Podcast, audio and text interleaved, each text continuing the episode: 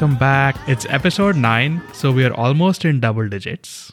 Yay, we made it. We made it. Thank you to our loyal listeners, aka my friend Olivia and my dad. There's others. There's others. no, there's others. There are definitely others. No, thank you for everyone who started joining and listening. Uh, we're really encouraged. Yeah, and thank you for those of us who reach out afterwards with your thoughts and you know things that you enjoyed. Um, I will say, Sarb's "Hello, hello, hello" has become quite the viral sensation. It's how I say hello now. How's it going, guys? What's happening? I'm a little sleepy because I was up till 1 in the night playing FIFA.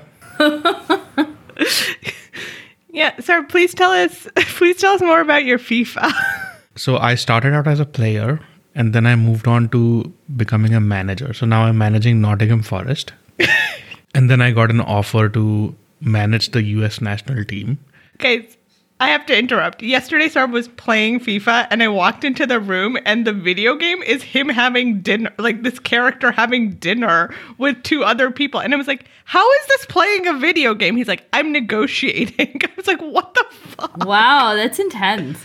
Yeah, you have to. So, if you want a player to join your team, you have to go to the negotiating table. You have to say, okay, this is how much salary I'll give you. This is a signing bonus. Dude, what Come happened my to like. Sonic the Hedgehog, where you just like blasted through shit? I have a question. If you get good at this video game, uh, do you also get better at soccer in real life?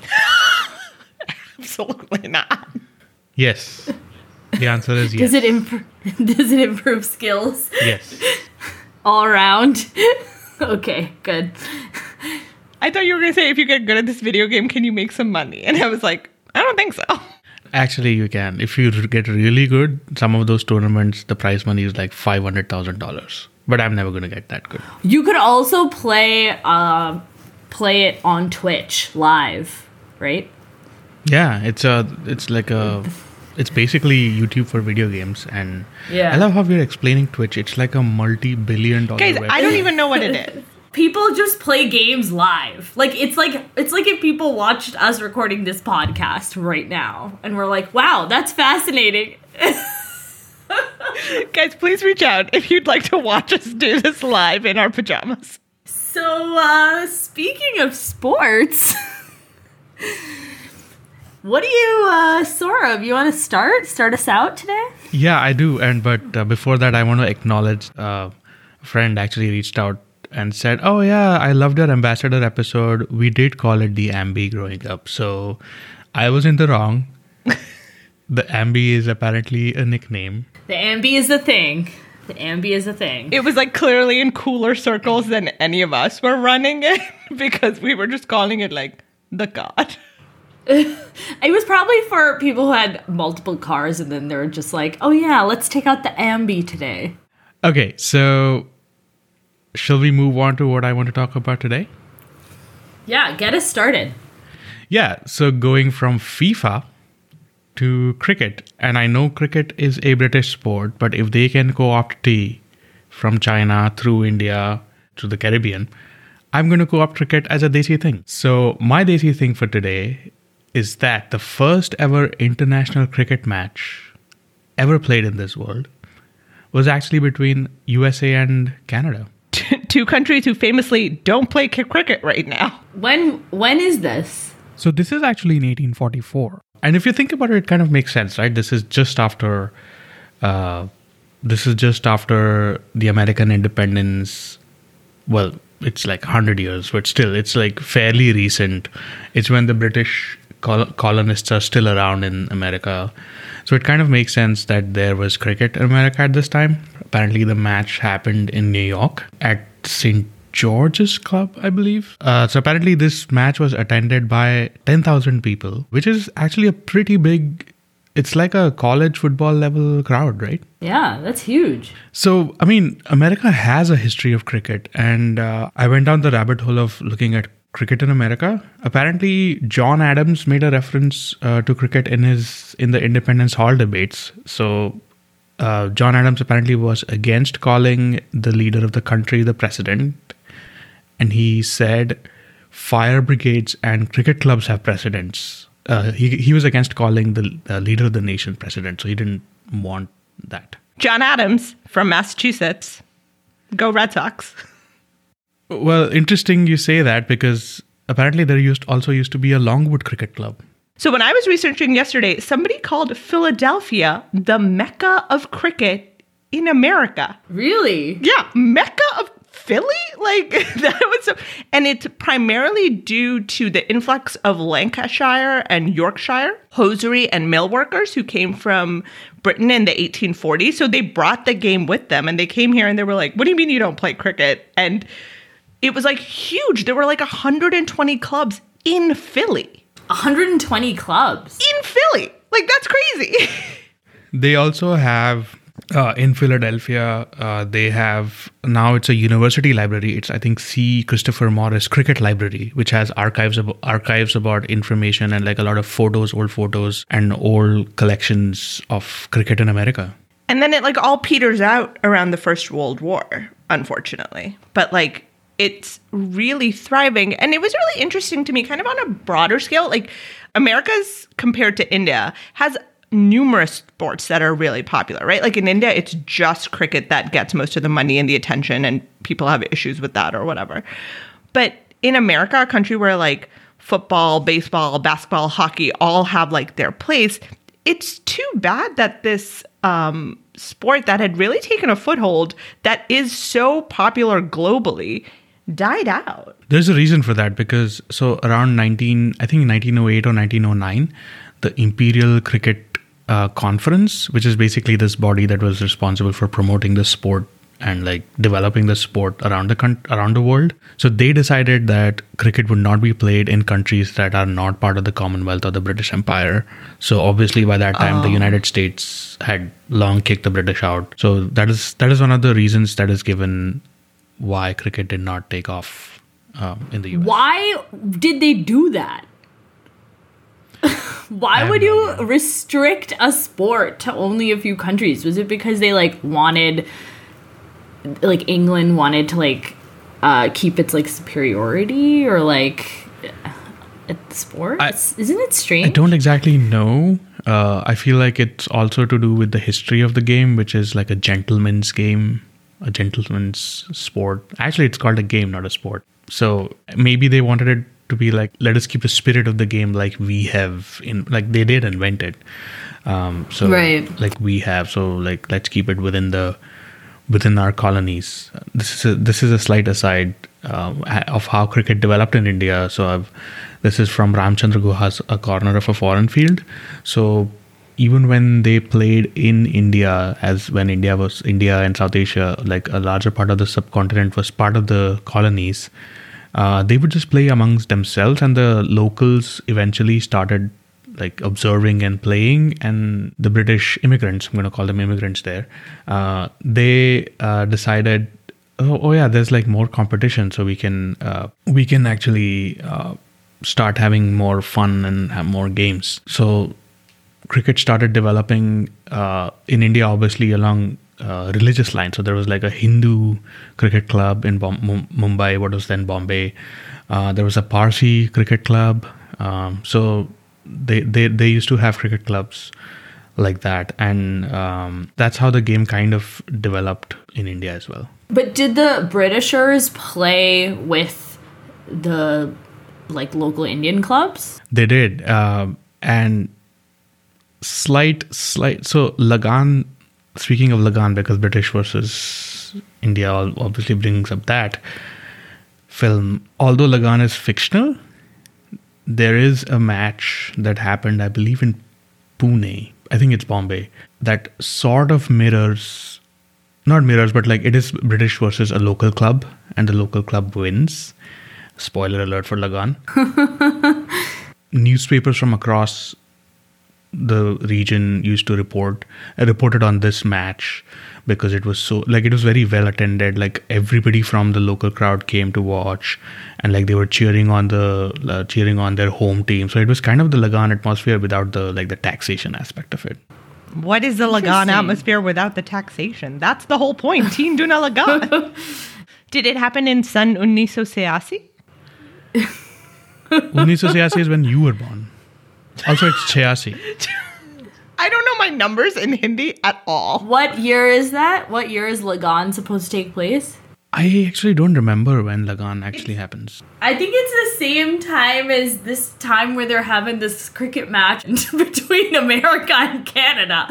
it's around the same time. But like kind of going back to that for a second, America or North America in general was like a like was kind of a part of this whole scene, right? Like the first overseas cricket tournament was also in 1859 when like English people came over to North America for the first ever overseas tour. So like America, the US rather, and Canada really played like a big role in this overseas cricket scene that just like has died out. I'm still kind of fascinated by the fact that it died out. Yeah, uh, and also it kind of died out in Canada too. Uh, but Canada also used to play cricket a lot, uh, and they did uh, later in the night, like the I think the in the I believe in the '96 World Cup or '99 World Cup, Canada did make it to make it to the World Cup.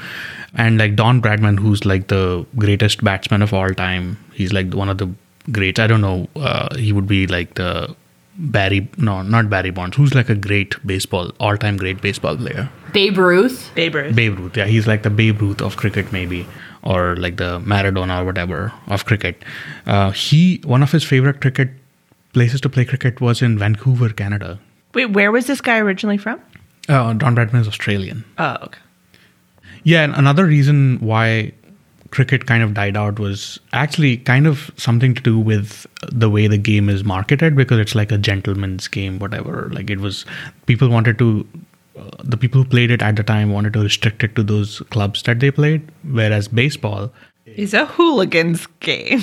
Not a hooligans game, but like I, I read that like in the Civil War when the uh, northern soldiers went south, they took their like baseball bats with them, so that kind of helped with some marketing the game to a larger crowd, and like Spalding helped market the game further and like made it like they changed the rules a little bit and they made it easier for people to access, and also it helps that baseball uh, is played in a smaller field compared to cricket. Like cricket requires more space. The irony is that cricket became popular in India where there is less space, and the US has way more space to play cricket.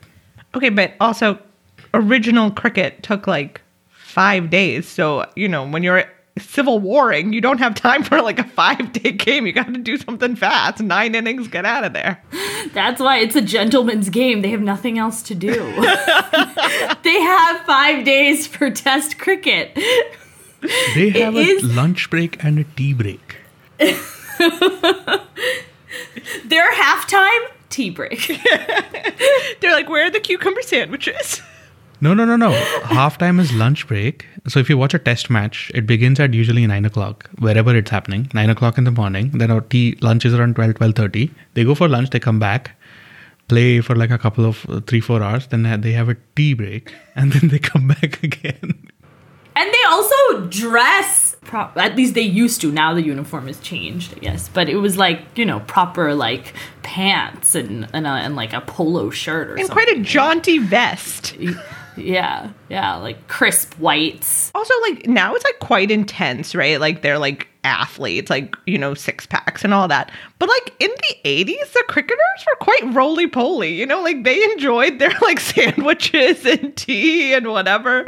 And they were just like, I mean, they were athletes, don't get me wrong. Please don't attack me. But, you know, they weren't fit no, I mean the fitness thing is at least in South Asia is like a, is a much more recent phenomenon, like in the last twenty years maybe, uh, when the game started being more f- like faster, because like in the nineties, especially like I think India was hilariously bad at fielding because you had to dive to get the ball, and like, like, Indians no. were just like really bad at fielding. And if I may speak so, uh, for Pakistan, Inzamam ul Haq who's their who's a brilliant batsman, like he was their captain, kind of not very athletic and also so bad at so so because you have to take runs, right?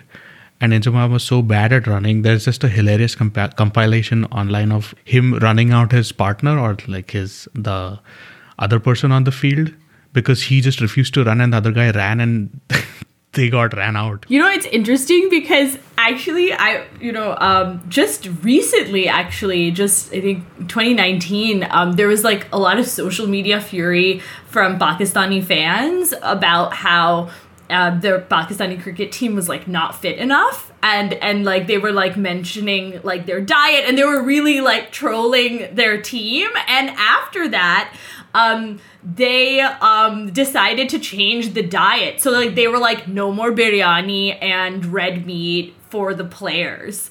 Um, so this and like video where people are crying and they're like pizza, they're eating pizza and burgers and they're not playing. yeah, yeah. Yeah, and then like when they lost um the game, like the their like the fans were like so heartbroken. They were like, "और खाओ biryani." Like economy struggle कर रही हो लोगों को रोटी पानी का मसला हो उस मुल्क में जब आपको छोटी छोटी खुशियों की चीज़ें होती है ना उनमें से क्रिकेट एक है और इन्होंने आज इनकी वो क्रिकेट की खुशी ली कसम वाली बात मैं आपको बताऊँ मुझे पता चला कल रात ये लोग बर्गर खाते रहे हैं कल रात ये लोग पिज्जे खाते रहे हैं इन्हों क्रिकेट छुटाओ तो दंगल लड़वाओ। इनसे कहो, दंगल लड़े। मतलब कोई फिटनेस कोई कुछ नहीं यहाँ पे। हम लोग इनसे इतनी उम्मीदें बना के बैठे ਤੇ इन्हों बर्गर खुवाओ इन्हों लैके ਨੂੰ लाहौर उ पराठे खुवाओ ਉੱਥੇ खुवाओ ਖਵਾਓ ਕੜਾਈਆਂ ਖਵਾਓ ਇਹਨਾਂ ਦੇ ਢਿੱਡ ਐਡੇ ਵੱਡੇ ਖਵਾਓ ਇਹ ਕੀ ਹੋ हम इतना टाइम पैसा, सब कुछ लगा के आते कोई फिटनेस का ख्याल नहीं यार। भाई, जज्बा सिंसियरिटी होती है ना जब तो आपको पता होता है मैंने कितना खाना है, कितनी कैलोरीज अंदर लेके जानी, कितनी मैंने ट्रेनिंग करनी है। आप रात को आइसक्रीम खा रहे हो? मज़ाक हो रहा है। ਇਹਨਾਂ ਇਹਨਾਂ ਨੂੰ ਸਰ ਇਹਨਾਂ ਨੂੰ ਸਰ ਹੀਕੋ ਹੀਕੋ ਆਈਸਕ੍ਰੀਮ ਦੇ ਦਫ਼ਤਰ ਜੌਬ ਲਵਾ ਕੇ ਦਿਓ ਇਹਨਾਂ ਨੂੰ ਬੋਲ ਜਾਲੀਆਂ ਨਾ ਸਾਈਕਲਾਂ ਲੈ ਦੇਵੋ ਸ਼ੀਰ ਸ਼ਾਹ ਵੀ ਸੁਣਾ ਪੀਤੇ ਨੇ शीर शाह गुलाब जामुन देखिए करते हैं मोहब्बत इनसे सपोर्ट करेंगे लेकिन मोहब्बत टू वे होती है सर मोहब्बत दो जगह से चलती है ऐसे मोहब्बत नहीं चलती 119 तक 119 तक एकदम इन्होंने वक्त बदल दिया जज्बात बदल दिए जिंदगी बदल दी 119 पे इतनी अच्छी पार्टनरशिप चल रही थी ओ भाई मारो मुझे मारो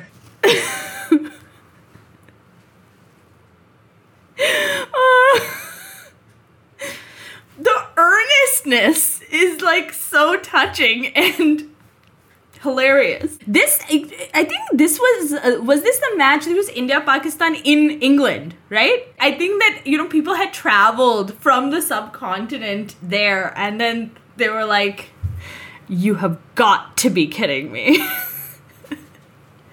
I mean, Pakistani like Indian team, Indian fans are intense, but I think the Pakistan fans are way more like um passionate and like really, really react really wildly when their team loses.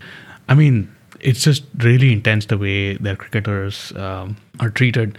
I mean, they they are showered with love, but like he was saying, the love has to be two way, I guess. You know, I I, I kind of I really do appreciate how they hold them to a high standard and aren't and like they're just like take responsibility, like and look at the impact that they've had. I mean, they got the team to change the diet officially. Like, gulab jamun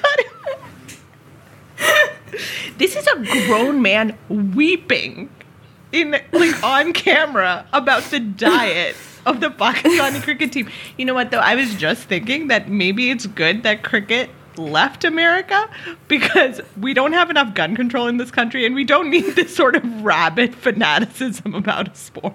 You know, but you know, I was actually thinking before, um, you know, when we were talking about like, you know, gentleman's game and, you know, elite sports and games. And it's interesting how like baseball is such a like a populist kind of sport in in the states now, right? And it's it's um and it does inspire like crazy fandom and and people people are very i mean you know Geetika and i are from boston and you know the red sox didn't win had had had their losing streak for decades and when at least i think i was still in high school when they in finally won the yeah. world series i mean it's, it's very emotional there so it, it is pretty intense and I, I it's interesting how you know these things are there are parallels Some of it, though, I think like Boston, especially with the uh, Red Sox and the Yankees, is that it? Yeah, I should really know that my teams now. I think just a few days ago on Boston media Twitter, I saw this tweet about how Ben Affleck refused to wear the uh, Yankees hat in Gone Baby Gone, and David Fincher had to. I mean, essentially, I mean, I think it was more of a joke, but essentially, production stopped until David Fincher uh, I don't remember what exactly happened, but like yeah, he's he's like I'm not gonna wear this Yankees hat because I'm never gonna hear the end of it from my from my hometown people. I, I also read that. Um, and it, it's so interesting. They like the agent had to renegotiate, and in the end, he wore a Mets uh, hat. and the and the director was like, "What? This is so unprofessional." And he's like, I, "I'm sorry, but I just cannot wear a Yankees hat." if you go to any Red Sox game, like they can be playing like the Toronto Blue Jays. One time in that game, there will be a chant of Yankees suck that rings throughout Fenway. Like people are like, you're not even playing the Yankees right now. And they're like, no, but we must remind you that we're the best and the Yankees suck. I don't know if the Yankees take it as seriously as Red Sox fans do, but Red Sox fans are diehard coming back to cricket in the US, there's apparently there's also used to be cricket leagues in uh, Southern California in like the late 1800s, early 1900s. Really? Yeah. So leagues in San Diego, Los Angeles, um, Riverside. But so in all of this like cricket that's being played on in North America, were there any players from like South Asia that kind of like broke in? I read about this one guy. It's a Parsi cricketer called Manikji Bhamkara, uh, who was like a bowling sensation. So in the early 20th century, he played for the Los Angeles Wanderers. So he was a Parsi from Surat. Uh, so Parsi is Zoroastrian um, in India. They're called Parsi because they're from Persia. So he was a bowling sensation and he performed really well uh, when he played for the Southern California cricket clubs. So he turned out for the Los Angeles Wanderers. He helped them win. Like he bowled really well and like basically was the scourge of the batsmen in uh, in Southern California. So I was reading this article on Scroll by Anu Kumar, uh, who has found some really interesting newspaper clippings about him. I think like he had moved to uh, Los Angeles in the early 1900s.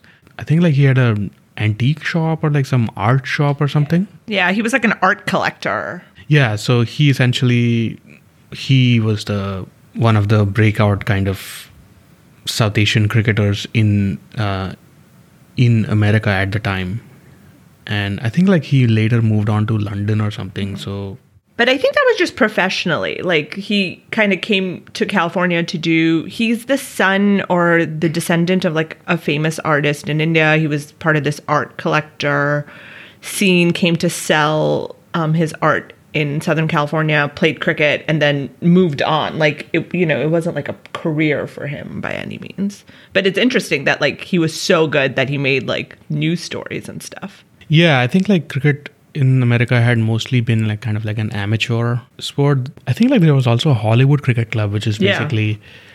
like a bunch of British actors playing cricket. So yeah, I mean, what's interesting about the whole cricket scene in America, at least, is that it is really driven by British immigrants. Like they come and kind of keep it going. Like we see it in Philadelphia, we see it in California. Like they're the ones who are keeping it alive. And then once like World War II happened, uh, World War One rather happened, and this uh, what Sarah was talking about with like the Imperial Cricket Club or whatever, it kind of dies out and then isn't really seen in the states till nowish i guess? Like now america with its influx of south asian immigrants is like starting to see more like homegrown cricket clubs and nothing on like the level of india or, or australia or anything but it's it you're seeing more of it happen again.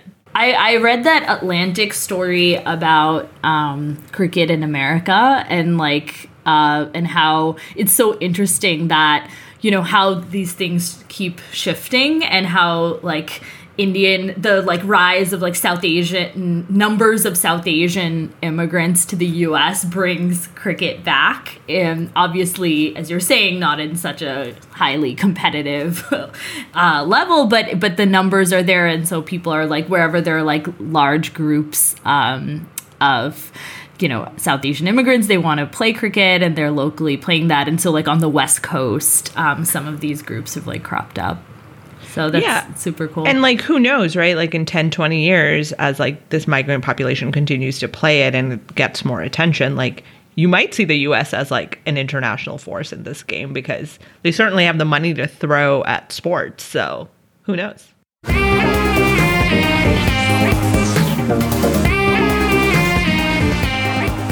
So Veda, what have you got for us today? Hey guys. Just coming coming back with some with a food fact. Is it related to something depressing or no? Tell us straight out. It is, but Shocking. it's it's important to talk about. So, but it's it's very interesting. It's actually I'm going to talk about the beverage of coffee. Um, and so my thing for today is that Indians are now known for their tea drinking habits um, and bringing them all around the world, but India has a distinct kind of coffee. Um, it's not very well known in the US, but it's called South Indian filter coffee or Kaapi. It has a lot of different names. Um, and I'm going to talk today about the culture around it and kind of how how it came to be. Um, but interestingly and importantly, how it's served and um, you know the culture around it also has a complicated and troubling history around caste and caste discrimination in India. So you know, kind of how food intersects um, with these social um, issues as well. I want to start with just explaining a little bit about filter coffee. I'm sure all of us have had it. Saurabh, you're South Indian. So are you. She's half. yeah. I'm gonna. so uh, basically, I mean, this is this is the way I I think I can explain it for those who don't know it in an American audience. So it's a kind of coffee that's made with coffee powder, boiled milk, and sugar. Um, it's sir, it's made. It's very hot and sweet, and it's basically made in some kind of you know, if you have, if you will, French press that's like a steel French press. Uh, kind of thing. So you basically leave the coffee powder and the water for a while, um, and then you add the boiling milk and sugar. Um, does that sound right? Yeah, so like it's you know the thing that's really interesting about it is that the French press for those of you who have used one, you let the coffee sit in water for like 5 minutes, right? And then you push the plunger down. This is a much more like it's a, a longer and think of it as like extreme slow drip coffee. So like you put a little bit of water in the coffee grounds and then it it's in this like metal French press, like Veda said, and then you let it drip for like 30 minutes. So this isn't like your quick cup of coffee in the morning. This is like there's an art to it. There's like a patience to it. It drips slowly, and then the decoction, the like the slow drip that's uh, boiled, you take a little bit of that and you put it in boiling milk. So it's actually way more um, milk than coffee, which we're not used to. But the coffee is so strong that you only need a little bit. And if you haven't had it, it is. It's like what coffee drinkers dream of. It's so good. and it's served in a steel tumbler with another cup. So like there's this like uh performative angle to like serving it because it's very hot. And so you know servers will bring it and like pour it back and forth between the the cup uh, to cool it down. And people continue to do that while they're drinking it. You know it that's it's like the, the the whole element of the heat and cooling it is part of how you drink it And you know what's interesting to me is that like we don't really know how coffee got to India. There's like all these like myths around it, right? Like there's one that in the 1600s this Baba Budan, a Muslim pilgrim, brought seven seeds, like seven coffee beans with him, like hidden on his stomach or hidden in his beard, which like kind of gross, but like whatever. Um, and then became uh, cultivating this coffee in Karnataka, where both Veda and Sarb are from. But then there's also like, oh, some people are like, oh no, the Portuguese um brought it or took the coffee plants. Uh, but then there's a different story that like they actually took the coffee plants from goa to rio. Then there's also that like brazilian coffee seeds came from the french in the 1700s so like nobody actually like with tea i think we like sarb laid such a nice narrative of how it got into india and became popular. Coffee is much older than tea in india and people don't really know like where it came from. It just like South India is like an ideal climate for growing it. So it's been growing there for hundreds of years at this point. and the origin story as you said like you know they have they're so they're multiple and this but the like the muslim saint who you know one is i found it a lot in my research it's like a very popular one but you know what's so interesting about it is that like you know it's like the story is that in the 1600s he went for the Hajj pilgrimage to Mecca and brought back seven coffee beans from Yemen on his way back. And just like kind of how it's so super interesting. Like it echoes what Saurabh was talking about with like the smuggling of tea from China. Um, at the time, it was illegal to transport coffee beans outside of the Arabian Peninsula. So, like, what's going on? Everybody's just smuggling coffee and tea from different places. Um, and yeah, so, you know, again, we come to British colonial rule. Um, the British, you know, discovered this like South Indian, um, you know, culture of drinking coffee and they basically expanded it and commercialized it. So a lot of like the coffee plantations that, you know, a lot of areas that are now known for their coffee plantations, it's kind of started there, like Coorg in Karnataka, different parts of uh, northern Kerala and other southern states, um, and and you know just became um, by the turn of the 20th century, um, you know, just became very popular, especially in Tamil Nadu, um, in as like the morning drink. Also, a plantation in India does not have the same connotation that it does in the US. Um, what I was going to say, as Veda mentioned, at the turn of the 20th century, coffee starts to replace, you know, the morning beverage. And before that, kind of going back to something that, you know, Veda has now made globally popular, if I may say. South Indians were drinking something called ganji or niragaram, which was like this like nutritious um, porridge-like mix made with leftover rice and millets, and it was probably like way better for you than coffee, but it doesn't have the zing, right? Like, so they would wake up and drink that. And I'm sure there's still some culture of that somewhere, but like, um, it just like coffee just like took over like a storm once it got popular. Yeah, yeah. I think my mom still sometimes drinks that, but mostly as like when your stomach is upset or something like it's mo- it's supposed to be really good for your That rice water. yeah, Yeah, Vanita on TV, Veda's mom also said that to me once. but not it's not like a morning beverage. It's not nearly as exciting as tea or coffee. And when coffee was starting to become more popular in like these as this morning drink in in the middle class South Indian homes, it, it was a bit controversial, right? Yeah. Yeah, yeah, yeah. It's so funny. Um, it was like it kind of had some like, you know, cultural anxiety that went with people like starting to adopt it because they believed that it was like against conservative, especially in Tamil society, they believed it was like against conservative values. It caused addiction, ruined appetites, threatened sleep patterns, and perhaps, worst of all, it led to women turning toward Western vices. Except for the last one, I think everything else is true. Yeah, it Oh does all no! of those things. Not Western vices. Every it's Arabs, right? Everything from like coffee to chow mein. No, Western vices, women. Western Vices is pumpkin spice latte.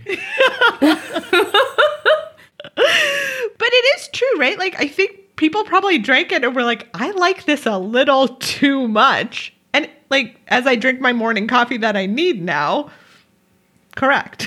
Relevant. I need to get my second cup of coffee. So So so basically with its popularity, they started these like coffee houses or they became common or they called them like coffee hotels. Like in India sometimes a hotel is like ref- like a restaurant is referred to as a hotel. Um you know, people would it was kind of like uh, you know, the Chinese tea house kind of idea where people would gather and, and drink coffee and hang out. Um, but this kind of brings us, you know, to this element that I talked about with how it intersects with caste and, and caste discrimination. So basically, in the 1920s, the coffee by the 1920s, coffee hotels in Tamil Nadu are common, and um, but they also discriminated along caste lines. So they had separate areas for serving um, Brahmins, upper caste communities, and um, there was a movement to reform this segregation. Um, and so while there was like a movement to, uh, you know, just generally. Uh, fight against caste discrimination uh, the coffee hotels were also seen as like in centrally as like the epitome of one of these like public issues. So um, it's very interesting. The this like very famous politician and social activist and social reformer uh, E.V. Ramaswamy. He's uh, well known as Periyar, um, and he fought uh, overall, um, you know, against caste discrimination and the domination of Brahmins in Tamil Nadu, but he also fought against um, discrimination in coffee hotels. And he said that he had once even been refused to be served. Um, and you know, eventually over a few decades, the practice of segregation um, and like having different signs for different castes in these hotels was eventually abolished. But it's it's pretty revealing. Um, a, a, lot of these details um, is very interesting. I just want to call out this essay called "In Those Days There Was No Coffee" by A.R. Uh, Venkatachalapati, um, and he he writes about um, you know coffee as a marker of the middle class, but also upper caste Brahmin communities. Even the way coffee is served, right? Like traditional coffee is served has its roots in casteism, right? So, like the cup, and please, um, I'll put a picture of it on our Instagram. The steel tumbler that it's served in has a lip to it right? And that wasn't because it was like cool looking or aesthetics, though it is a very aesthetically pleasing tumbler. It was because coffee became popular and it first became popular with the Tamilian Brahmins who are the upper upper caste in this community and slowly like most things do, it started to kind of spread throughout society. But the Tamilian Brahmins at that time were extremely conservative and they wouldn't use the same utensils that were touched by a lower caste individual, like they wouldn't put them to their lips. So, what this steel lip allowed them to do was pour the coffee into their mouth without touching it to their mouth. It would like lead to like a kind of a streamlined pour.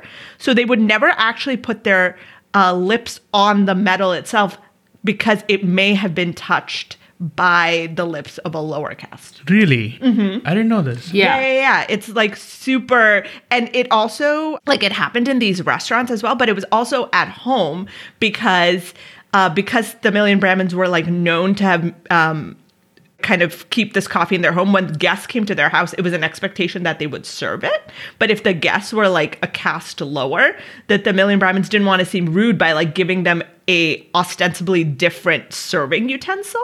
So they would give them the same thing, but they would never put their mouth on it. And I was reading, um, it was that same article that Veda just mentioned, where the author writes about how her grandparents still drink coffee like that, and she'd never thought about it, but it comes from this like very casteist viewpoint.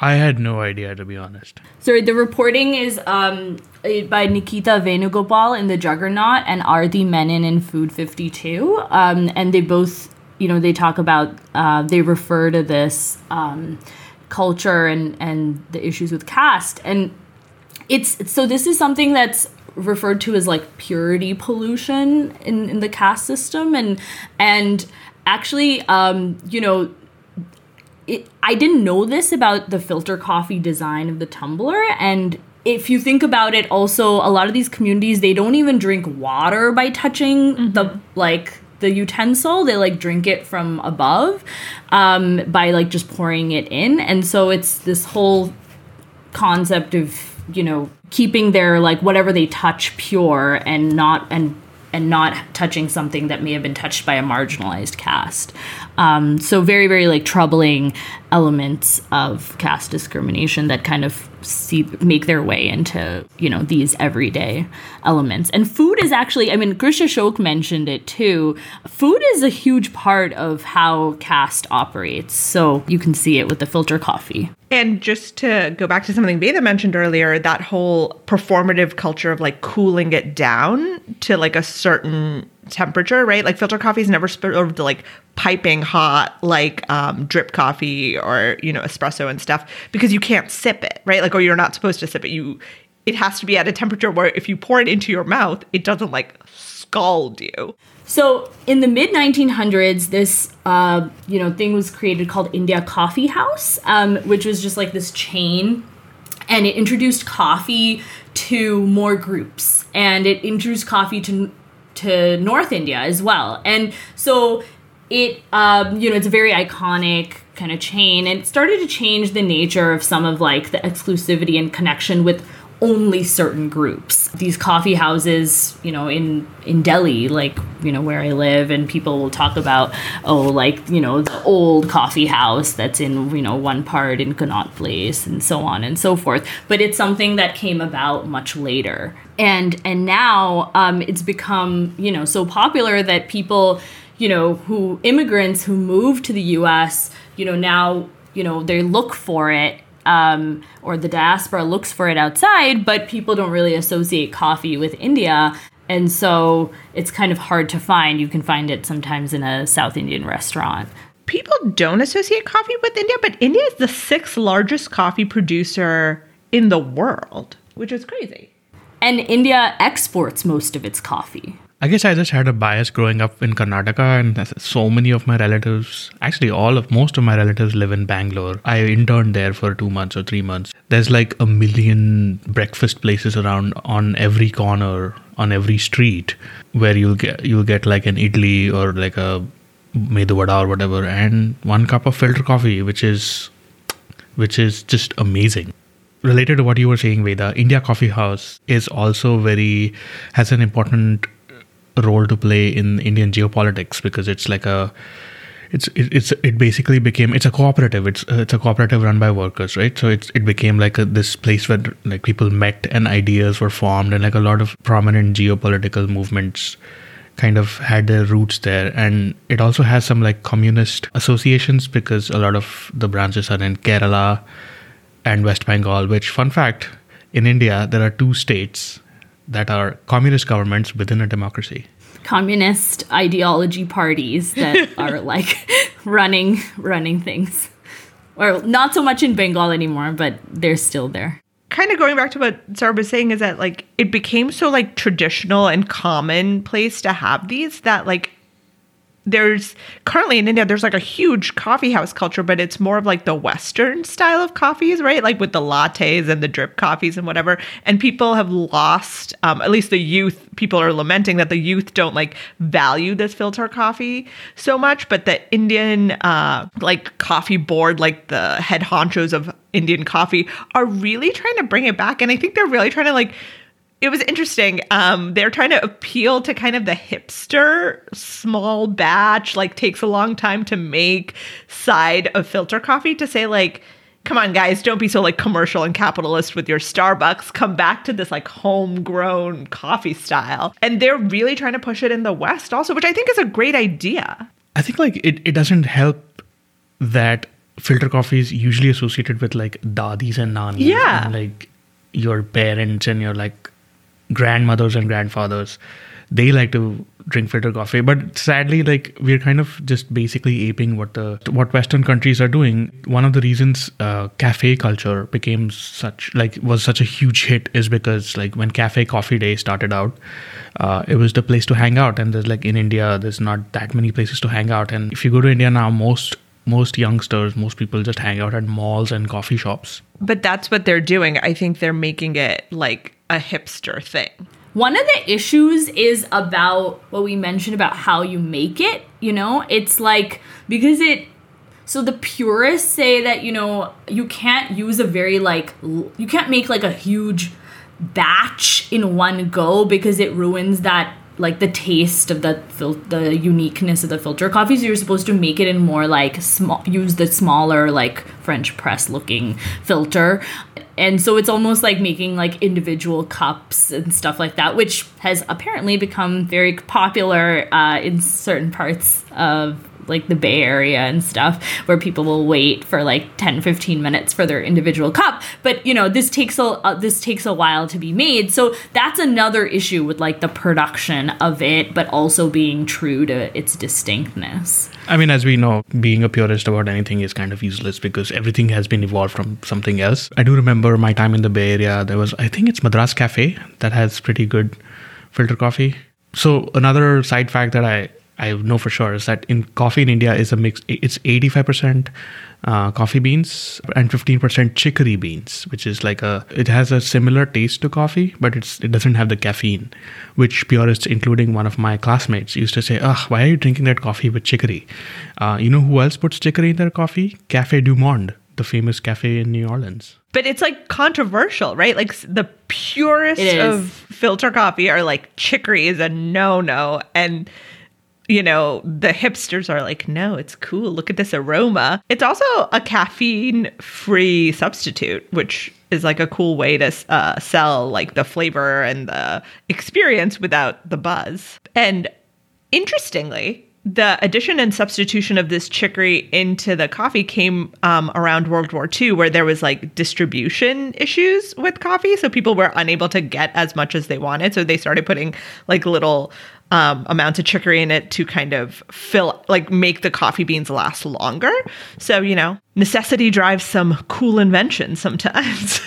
Going back to what Sarah was saying, I think the way to market this is really to like the hipsters around the world and make it like this is an individualized experience. It takes 20 minutes to make. It was made for you, you special little person. And like, listen, I will pay top dollar for that. Like, I'm not making fun of these people. I am these people. You know, so it's really funny. Uh, my brother took me to uh, what's that uh, individual cup? Pla- is it called Joe's? Wait, I don't understand what like every coffee is individual cup. You're not drinking out of like a tap or anything. There's a chain that makes like one cup at a time. And it's really it's become really popular in in San Francisco and I also they have it in DC. So my brother was like, "Oh, you know, you have to you wait in line," and he was like, "Oh, you know, it's." He explained the concept to me, and they'll make like w- one cup for you, and then you wait while they finish it, and then they make the next one. You tell them exactly how you want it and stuff. And I was like, "This is so wasteful. This is like a waste of time. Like, why would I do this? Whatever." So I go and I stand in line, and they do it, and I'm like, "I feel so special." Somebody's making it for me, according to me, and then they ask you like, "So how is it? Should we make any adjustments?" And I was like, "It's totally worth it. Can I go back?" Like, so You have my so, uh, $14. I kind of disagree with the like the personal experience, especially when they ask you how it is. Because my mom is always like, "Oh, these guys are like so not confident of their skills. They have to be validated for how it is." It's like, "Oh, इनको बताना पड़ता है कि हाँ अच्छा है, ठीक है, yeah, yeah." I just want to be left in peace. Yeah, like once I get my food or get my coffee or whatever in the us they always ask you how it is and like okay is there anything we can do like i will tell you if there's something if i want to do let's just let leave me alone Everything is an experience. We're such an individualistic society. It can work, you know? It's like if you're like make people I I'm telling you, the place to start this is San Francisco and be like takes you 20 minutes to get a cup of coffee. The line will be out the door of Tech Bros. Yeah. They'll be like, this coffee was percolated for me.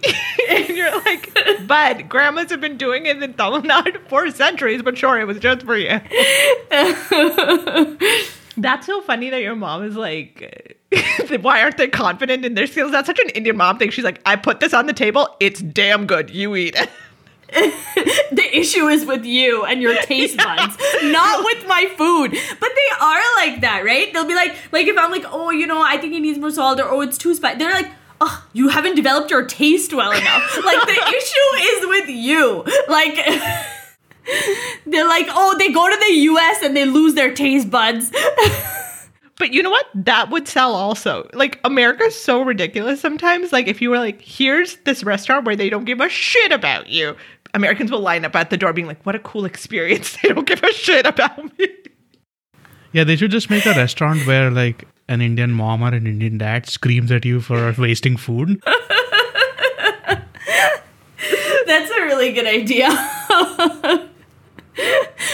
My parents will volunteer. all My of our parents will volunteer. Geethu's parents will work the other shift. What do you mean you don't like it? And they'll get a lesson. Yeah, yeah. They'll properly. They'll be like, also, do you know that you need to eat this much yogurt for your bones? So there is a um, you know, New Yorker who started this uh, brand called Ministry of Coffee, um, after like the Tamilized way of saying coffee. Um, and um, and she like went to India and like tasted filter coffee and was like, why don't we have it here? And so she she's like regularly goes to India and is trying to like build this brand and take it across New York and other places. This is my small gripe, gripe, small complaint against you Indian Americans. You just come to India like maybe for a summer vacation. You're like, oh my god, this is a great idea, and you just steal the idea and like become rich here. Where I right. don't even think she's Indian American though. She's she's married to a South Indian. Like there's a chai company in um, also run by like white people that's like sick of not being able to find a great masala chai, and I think Padma Lakshmi had written "Go to Ganesh Canteen" underneath. or the Indian any Indian store. any Indian store, any Indian restaurant will get you Decent. very decent chai. Yeah, that Wagh Bakri sachet is pretty decent masala chai. All right. Anything else on coffee? Or yeah, coffee hai. Only that I want some. Oh, you missed Sarb's good pun. Sorry, what did you say? Itna coffee hai. That's good. Uh, nope, that's it for me. Except, yeah, go try it if you haven't tried it. Like, preferably from like a Saravana Bhavan or something. I'm always scared when I'm take like cooling it myself. I'm gonna spill it though. Like the people who actually know how to serve it, they're like experts. Like they're like swoop, swoop, swoop. We'll put a video of that up on uh, Instagram if you guys want to see some. It's very soothing to watch. It's like coffee ASMR.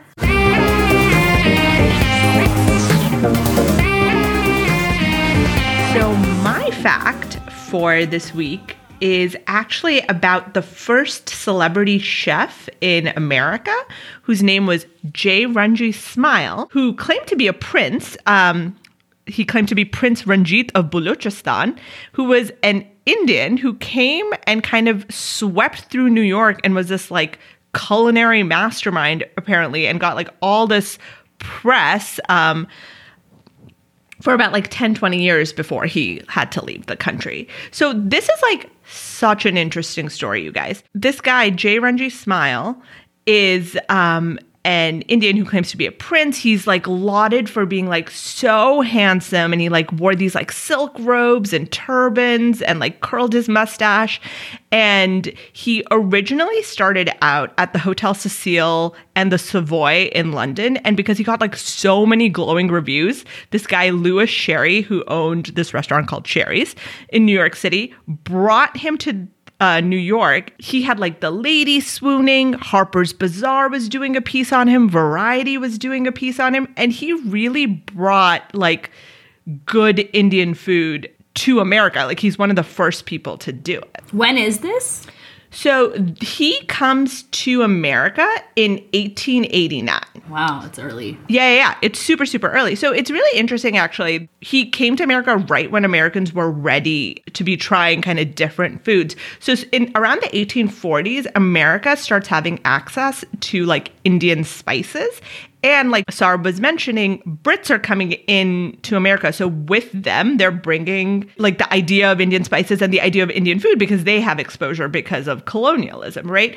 But what Americans are getting is kind of like third hand Indian food, right? So like the Indian told the British, the British told the Americans. So it's not like very good. Like Indian recipes start showing up in cookbooks in the 1840s and stuff. So Americans are kind of like interested in the flavors and stuff, but no one's like done it that well. I read this um one description of like one of the reasons Jay Ranji Smile got super popular was because his rice was like single grains, right? It like they described it as like a snowy mound of single grains. So apparently, till that point, Americans had been making rice and stirring it the whole time, so it would Oh, release no. the starch and be like clumpy and like starchy. So like when he showed them like, look, this is what rice can be like, they were like, show us all your tricks. How can you be cooking rice wrong all this time? I think they were cooking it like pasta. Like they were Yeah. stirring it. I had a roommate that did that, and I had to be like, "Good lord, please stop stirring the rice." So this is interesting, uh, also because I've been reading this book about uh, the kind of like the unknown histories uh, of South Asians. Uh, usually, the narratives are that uh, some of the first South Asians that came to the U.S. were the ones that came to as mill workers, and like the ones that went uh, to the West Coast, right? So to through Vancouver, they came to Seattle and like Washington. But there was actually a good two or three decades before that, there was an influx of peddlers of uh, like handicrafts and silk and silk goods uh, and like kind of artisan stuff from Bengal. Uh, now that part is Bangladesh, but at the time it was Bengal. So these people came to America in the 18 late 1880s, and like they were selling goods to uh, to Americans at the time because it was kind of like cool to have like quote unquote Oriental stuff in your uh, in your house because it was like it meant that you are worldly, you are more well read, you are more like exposed to the world culture. So they, the Americans at the time were kind of, and this is this culture is like diffused from England because they were trying to be more European uh, and like more like global and this is how this was this was one of the their ways to kind of decorate their house with these worldly handicrafts Yeah, and so this guy, um, Jay Ranji Smile, we actually don't actually even really know what his real name was because it's not like Joseph Ranji Smile is not the name of any prince in India. But we actually don't really know his um, much about his parentage. So there's this really great historian Sarah Lohman who's written a lot about him and she says that he was probably born into a Muslim family in Karachi and his original last name was probably Ismaili. But the way if you track it through like articles written about him in 1901 in the Boston Daily Globe which I think went on to be the Boston Globe. They wrote that his father was a merchant. In 1904, the Philadelphia Inquirer wrote that his father once reigned in Marochi, India. In 1907, the Washington Post identified him as the fifth son of the late Emir of Balochistan. In 1910, the Detroit Free Press said his father's name was Haji and his mother was Princess Zoya. And then in 1912, the New York Herald Tribune repeated this claim and said that he was the son of Princess Zoya Collect and Amir Haji Nar I don't even know how to say this Narbeboki Narbeboki of Balochistan in British East India. And there's no actual record of these people in Balochistan, so he, it's not like he. We're pretty sure he's not the act, like he's not the actual son of any royalty. He's just a guy who came to America and wanted to make it and he knew what he was doing right? Like he was a performer more than anything else. Like he was a good cook but he like put up this whole act of like my food is like comes from this exotic land and if your women will eat it they'll have lustrous hair and glowing eyes. And like he's not only the original celebrity chef but he's also like kind of the original like wellness hack, right? Like he was trying to sell his like spices as like having curative effects and stuff. So he's like doing all this stuff. This 1919 profile of him in Variety has this like crazy story of his life before he got to the West. He says he's a he's a member of the royal family in Punjab, in the Pakistan part of Punjab. And he left his home when he was a boy. He was wandering in the hills. He lo- he got lost. He was picked up by bandits who held him for a ransom of approximately $100,000 in American money when he, they learned who he was. These bandits eventually left him in the mountains, and he wandered the jungle in those years and even forgot his real name until an English colonel picked him up when he was 16 and took him to Burma and then eventually to England. And because Americans and the media like were so in love with this like Orientalism and like exoticizing the East, they just bought all of it. They were like, sure, this makes sense. All I can tell from this, the only thing we know about his origin story is that he is from what is now modern day Pakistan. Like originally. And this so pre pre partition, and that is where his family is from. And then he made his way somehow to the UK and then America. So I think like a lo- the pathway for a lot of people coming here during those times was by being workers on ships. And if you read Vivek Bald's Bengali Harlem, uh, J. Ranji Smile actually makes a brief appearance in it. Bengali Harlem talks about how so many South Asians ended up becoming workers on uh, British ships, and once they uh, once they got to London uh, from London, they would get another job as a like a ship worker on a ship going to America. And once they would come to America, they would jump ship basically because the conditions uh, on British ships were, were really bad. They were paid like fraction of the salary that a white worker white ship worker would make. So they would jump ship and like kind of make a life here. And some of the first Indian like restaurants in New York, at least, were by these immigrants who like basically opened up restaurants and like helped helped kind of popularize curry.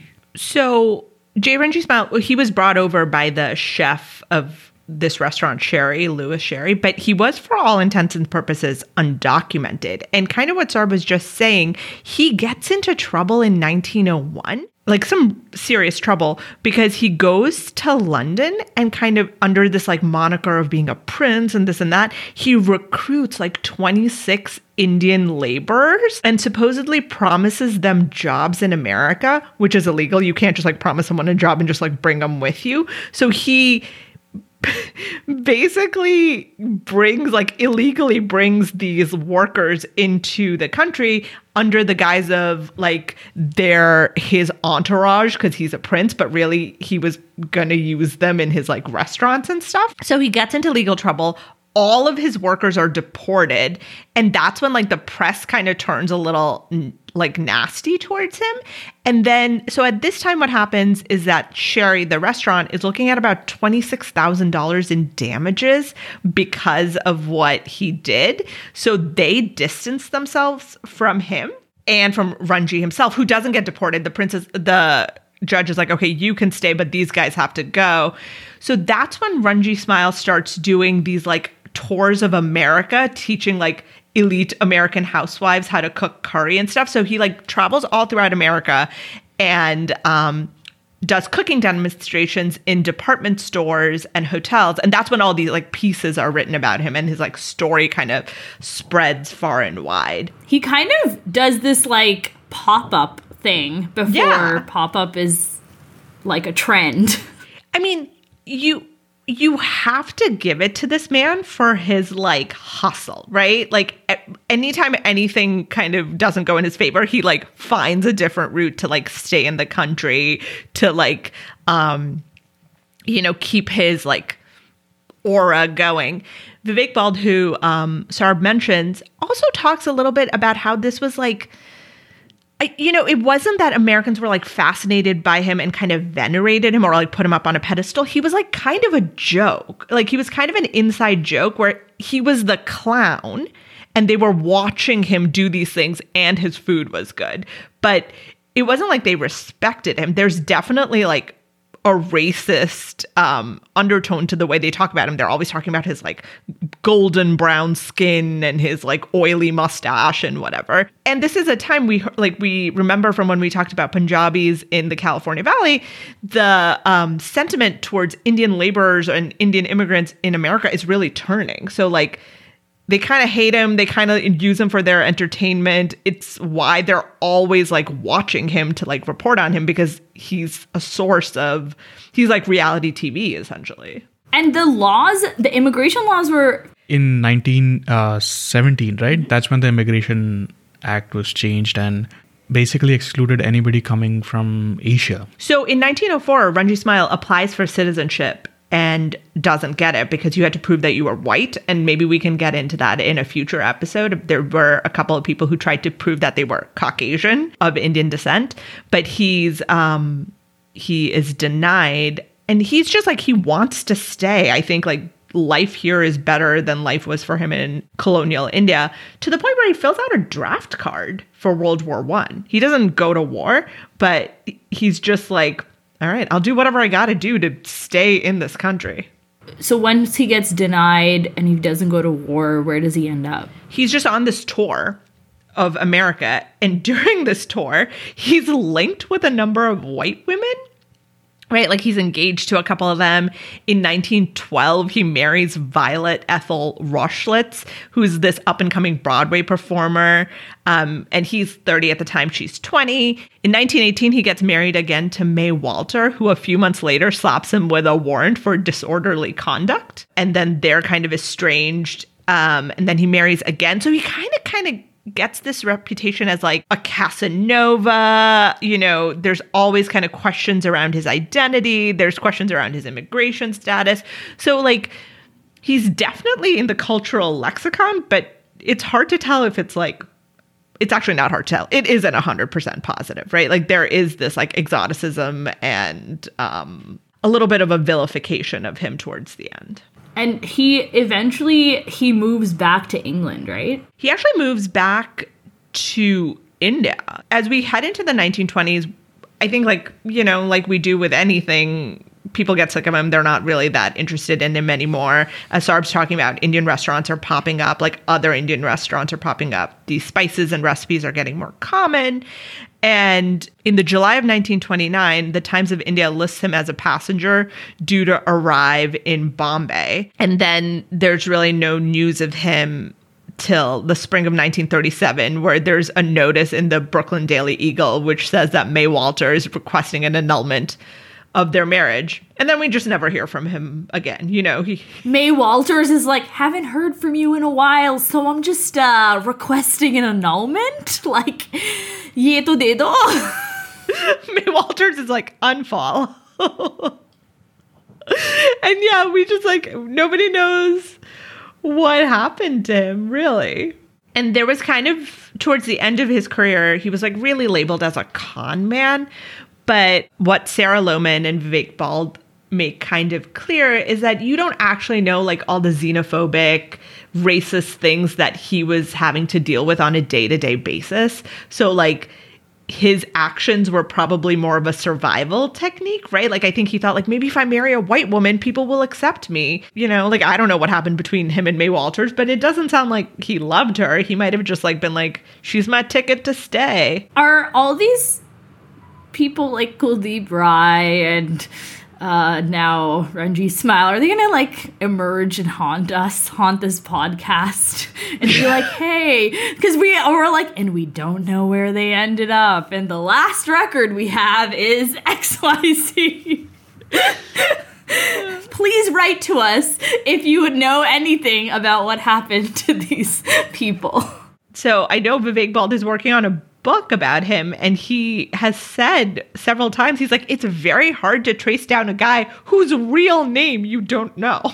Right? Like you only have this persona and he's only really in the US for like 2 decades in which he's very popular but like you can only base it on those like pieces written about him. Immigration? Woes. Killing so many people's dreams. It's been happening for a hundred years. yeah America get it together dude any other questions about J. Ranji Smile? Guys, I just think he's so cool. I want to see a movie about this guy. I just want to see this guy making rice, showing the white housewives how to make rice. But this is like a thing you hear from people, right? They're like, my rice never turns out well. And that's why I was like, listen to the Krisha Shok episode. He like breaks it down for you. But I don't understand rice. The easiest thing, you just put it in and add some water and boil it. Like that's it. I mean, use the index finger trick and you'll be fine. yeah, that's all I do. Or I like eyeball the ind- index finger.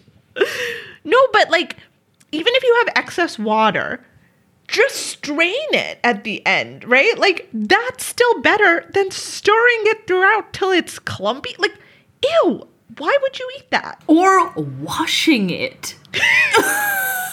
I mean, very, very easy way to cook rice. Wash it three times until the water runs clear. Throw in the rice in the whatever container. Doesn't matter what container. If you're making one cup of rice, just put one cup in. Put in water and like stick your index finger in till it touches the surface of the rice and put in water until the first first nu- Line. first line whatever this is called of on your index finger and that's it Yeah, and I meant washing it like after it's cooked. Yeah, like yeah, yeah. after it's cooked, like dump out the extra water if you have any. Hopefully you don't if you followed the eight finger trick. Uh, but don't turn the faucet on and wash it. But there's like paragraphs in these articles originally when he gets here talking about his snowy mounds of rice. I would read a book that was titled J. Ranji Smile, The Man Who Taught America How to Cook Rice. That's good. Guys, make a movie about this guy. Cast like Riz Ahmed to play him. I kind of think it's really interesting how he's just like, these are the Orientalist tropes that were like available, and he's like, I'm gonna spin them, turn them, and like just market it back to you. Like, he was like, I'm an exotic prince. When one of the research articles, like from the articles of the time, like they quoted like a customer talking about the experience of being served by him, and they're like, you know, when you open the menu and like read the menu of the Indian food, like you know, you have trepidation and fear, but then J. Ranji Smile, like he comes out and the food is all good, and I'm like, why do you have trepidation and fear? Relax, it's a menu, like It's just a menu. it's a menu, so you don't know a word. Relax, like.